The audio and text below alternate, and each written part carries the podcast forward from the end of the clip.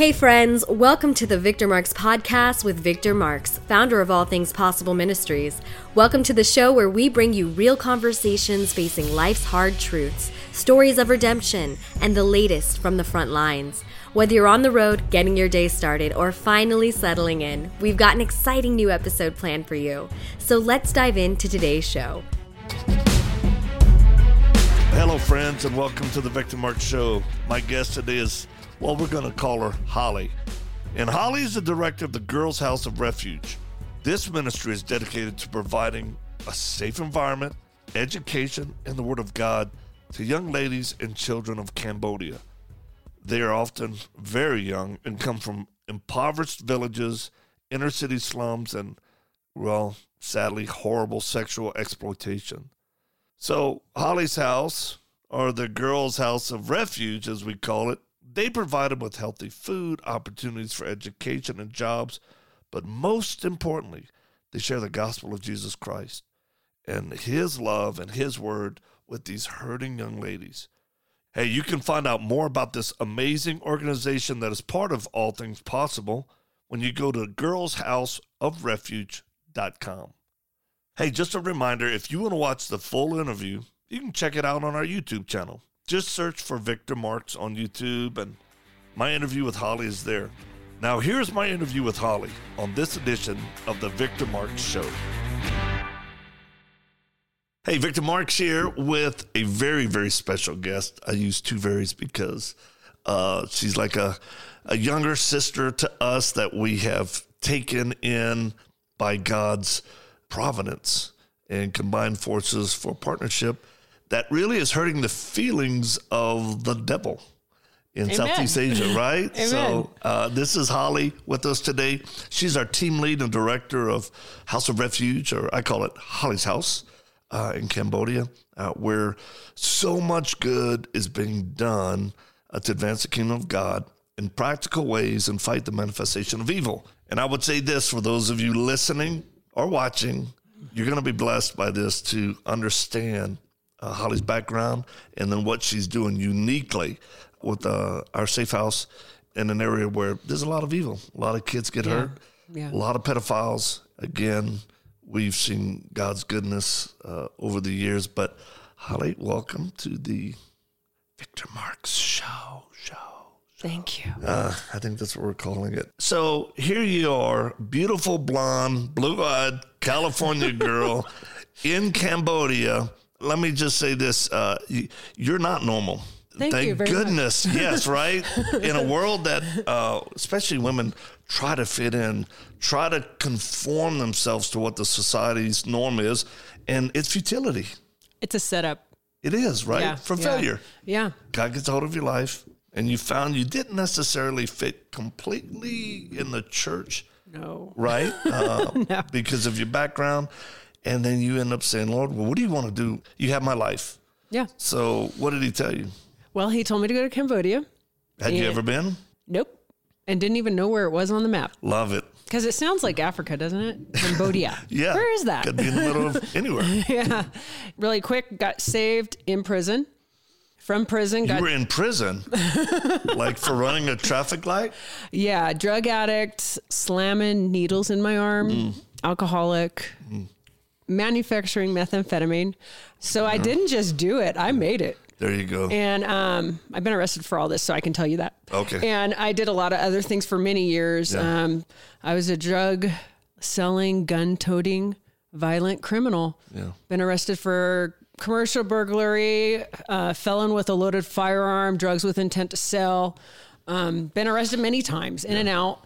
Uh, but the last time I got saved, mm. um, miraculously, mm-hmm. in prison. And that wasn't at a church thing or nothing. Right. That was just God reaching through the darkness, really, in my prison cell. Mm. And it wasn't like I felt like I was at my end, it was more like I was curious. Interesting. And I definitely had a demonic thing going on. Okay. I had my roommate up by the throat, up against the wall, because okay. she's a Christian. Because yeah. the Bible made me mad when I tried to read it because I didn't understand it. It just made me angry. Yeah. And uh, the trustee came up and said, What are you doing? And I said, I'm trying to read the Bible. It's a bunch of jargon. She said, You need to ask God to open your eyes before you read that. So I was like, Whatever. And then my roommate went, cried herself to sleep. I asked God to open my eyes and I read it. And I happened to read in Romans chapter 5 and chapter 6. So from there, God showed me I was a slave to sin. I realized I was being conned by Satan. um Did that make you mad? Yeah, it did. It really did. We don't like being lied to or con. No, and I was an ex-con, and I used to con people all the time. Right. So I know the whole idea of setting somebody up, making them think that you're helping them, but really you're ripping them off Playing the behind their. Mm. back, and then you're blaming it on somebody else. And that's exactly what actually we all go through, I think. And that's what you know what I mean. Like when you're when you're dibble dabbling in sin, you're doing what you think you do need to do to make you whole. You're you're doing what you think you do to make you feel good, to make you feel satisfied. Well, do you feel good sometime doing sin? Oh, if sin didn't feel good, you wouldn't do it. it feels it. really good. But it doesn't mean it's right. No, you always need more. Mm. And at the same time, it enslaves you. So you think you're mastering it, but it ends up mastering you. Mm, mm. And so it's a con, it's a trick. So you were, with your background, you were known to have a leanings toward violence. Yes. And even when you got saved and you go into the mission field in Cambodia, you, I would say, for good and bad, but you learn to apply what I would say righteous violence in the face of the manifestation of evil. Because you've actually had to punch and put people down who were trying to uh, keep kids in, in Yeah. sex trafficking. It's kind of interesting. It's not like I went over there with the idea of, oh, I'm going to go and fight and all this. It was just like Jesus led me that way. And I was like, okay, God, wherever you want me to go, I'll go there. Letting God guide. Like naturally, you see people, and all of a sudden, you have this love for people, and and so God just guides you toward women, and mm-hmm. guides me to talk to them, and guides me to, and then realize there's a pimp coming up here, and from my background, I know exactly what that guy is, and then it was just like a natural thing where God led into where I mm-hmm. could sneak the girls out the back, keep the guys sidetracked. You know, it just kind of naturally developed into with my background knowing how to con people. It's weird, but then I would talk to the pimps, talk to the traffickers, tell, invite them to church. Mm. You know what I mean? But they would when I showed up to pick them up, they would run. It was funny. Yeah. Had to kick in. I, it's funny because I kicked in doors in my drug addiction. I've kicked in doors before with guns flying. Right. I've had to kick in a door to get a little girl mm. before mm-hmm. um, in Cambodia, but that was more of a righteous. It, I wasn't angry at all. Right. You know, it was more like I picked her up. She was sitting in her own feces. She had gotten taken, was being abused, and I looked at him, and it was literally a relative that one. And I mm. said, "Look, she's under my protection now."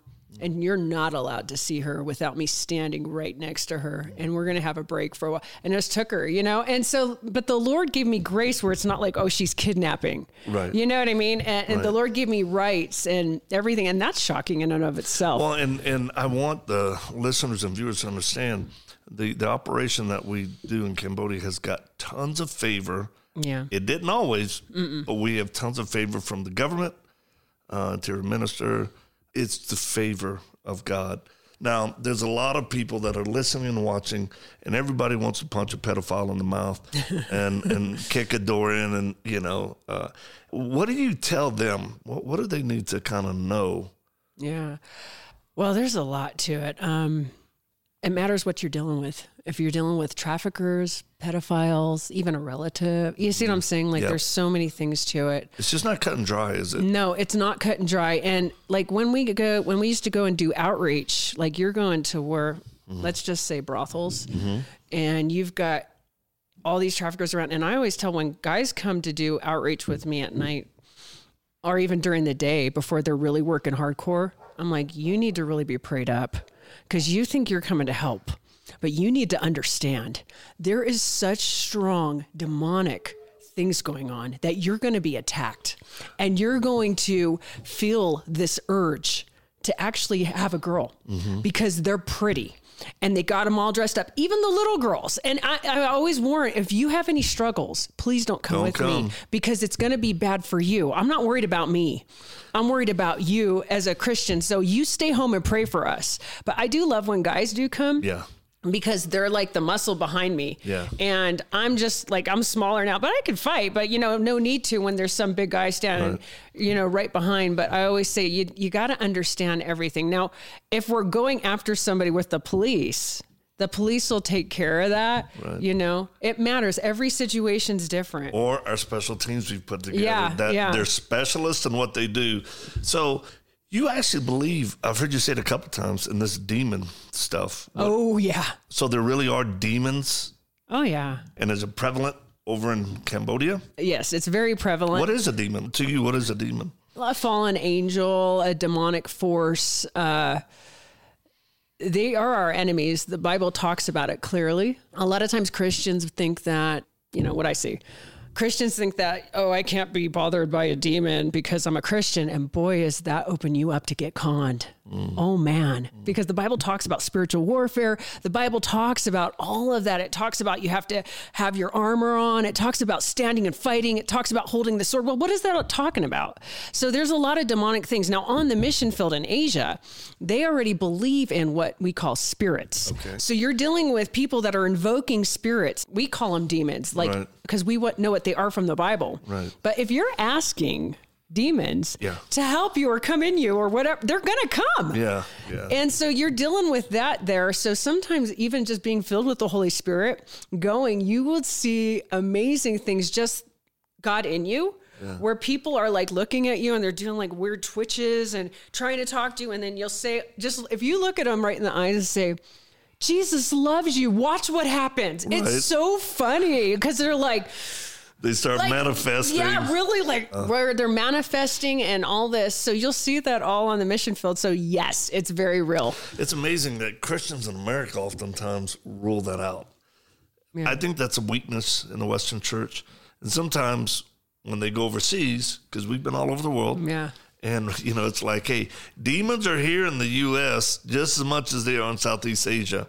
They're just not uh, celebrated uh, like they are Yeah. in other parts of the world. But when we talk about manifestation, let's talk about one of um, high profile case because we don't ever share all of the cases that we do Yeah. for security reasons and privacy and and uh, some of ongoing because our goal is to identify you know what's causing uh, the trauma in a kid or young woman's life and then interrupt it right Yes. Yes. and then seek to restore both the child or the woman the girl to health physically emotionally spiritually but also go for justice Yes. so let's talk about a high profile case that millions actually know of.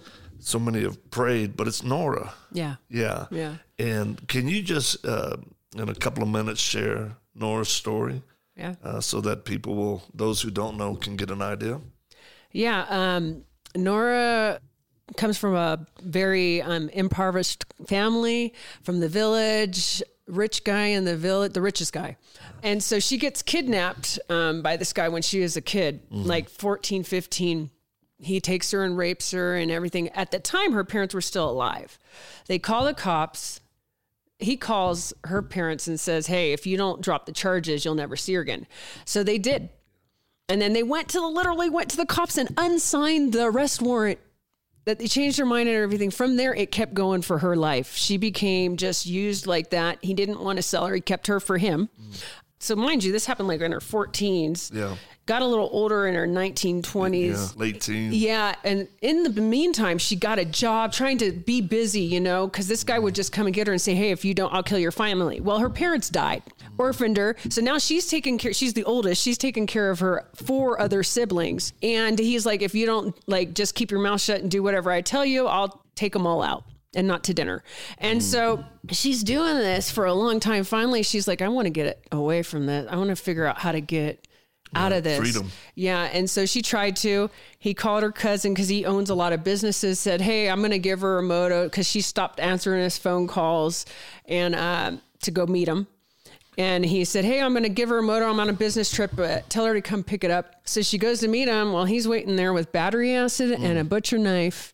And he doused her face with acid and then started hacking at her. She went to run. He grabbed her, cut her hand off.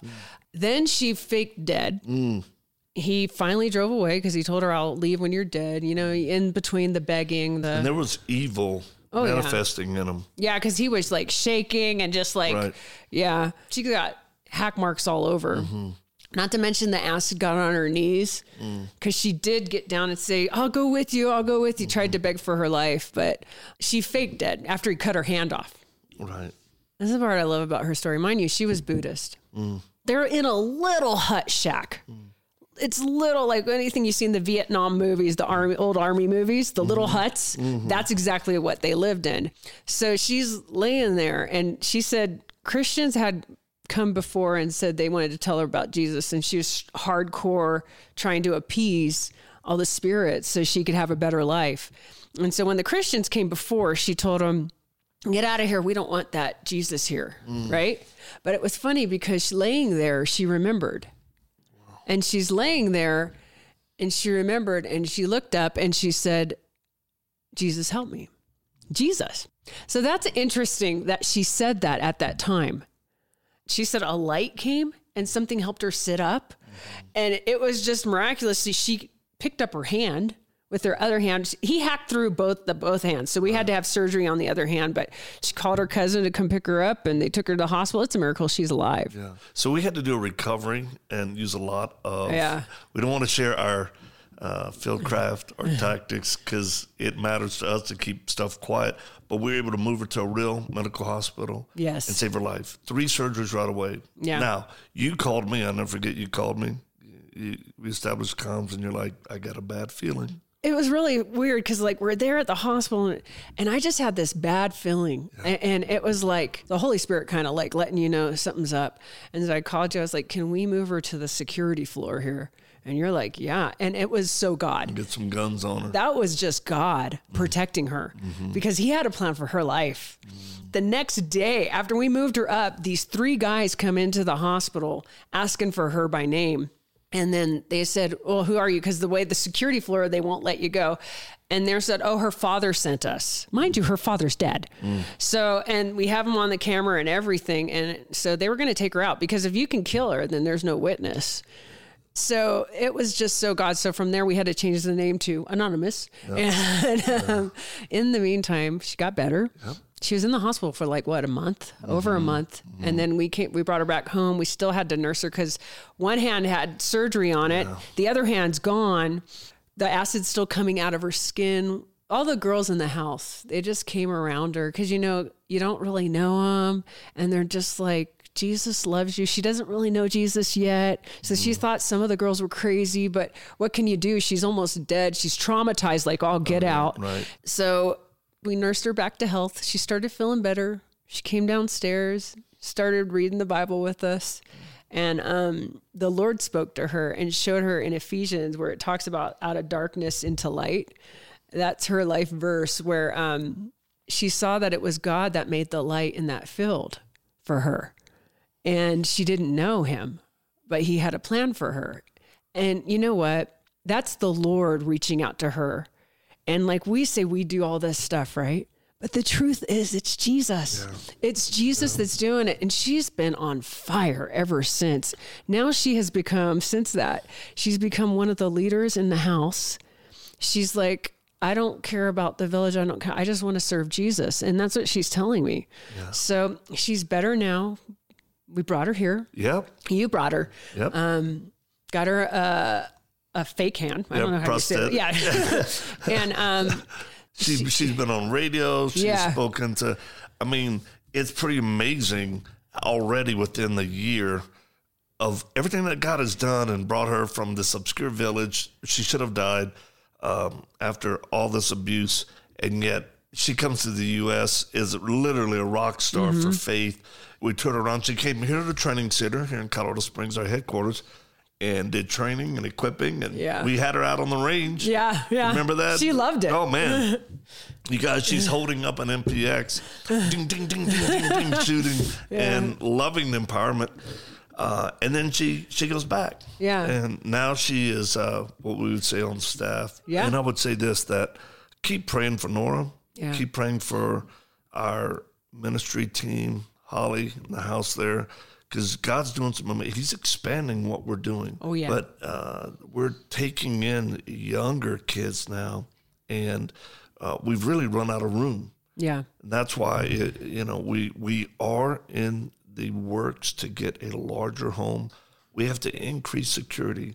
Uh, Yes. you're we're getting you a batting dog because uh, security matters, and many people are going to be listening and going, "Well, what do we? How can we help?" And you really believe prayer? Yes, we really need prayer. There's so many things. We have ongoing court cases because we Yeah, ended up catching the bad guy. Boy, was that a chase? Wasn't that a chase? Hey, so uh, he, he, he- here's what I, what I want to share about that is I never forget. Nora's in the hospital, wrapped up. You're next to her. You, you, you FaceTime us, or Yeah. whatever, and and uh, the bad guy had offered her some money, like, Yeah. uh, you know, to to tell her don't press charges. Because he couldn't kill her, even though he sent the people, so we're hiding her out. Right. he couldn't get to her, so it's like, well, what am I'm going to do? Bribe her. Yeah, I never forget. uh, It was horrible to see how just how much suffering she was. And I remember telling her, and you're holding the phone, and I, I said, Nora, you know, the amount of money he's offering you is a lot, uh, especially where you're from, to get you. And I understand if you take it, because that will provide for you, and it, but we'll never see justice because of that. I said, if you want to be courageous, and it's not an easy way forward, uh, we'll send more than double the money. We'll put an escrow. We'll take care of y'all. Uh, but I give you my word, we'll find him. that's what she wanted.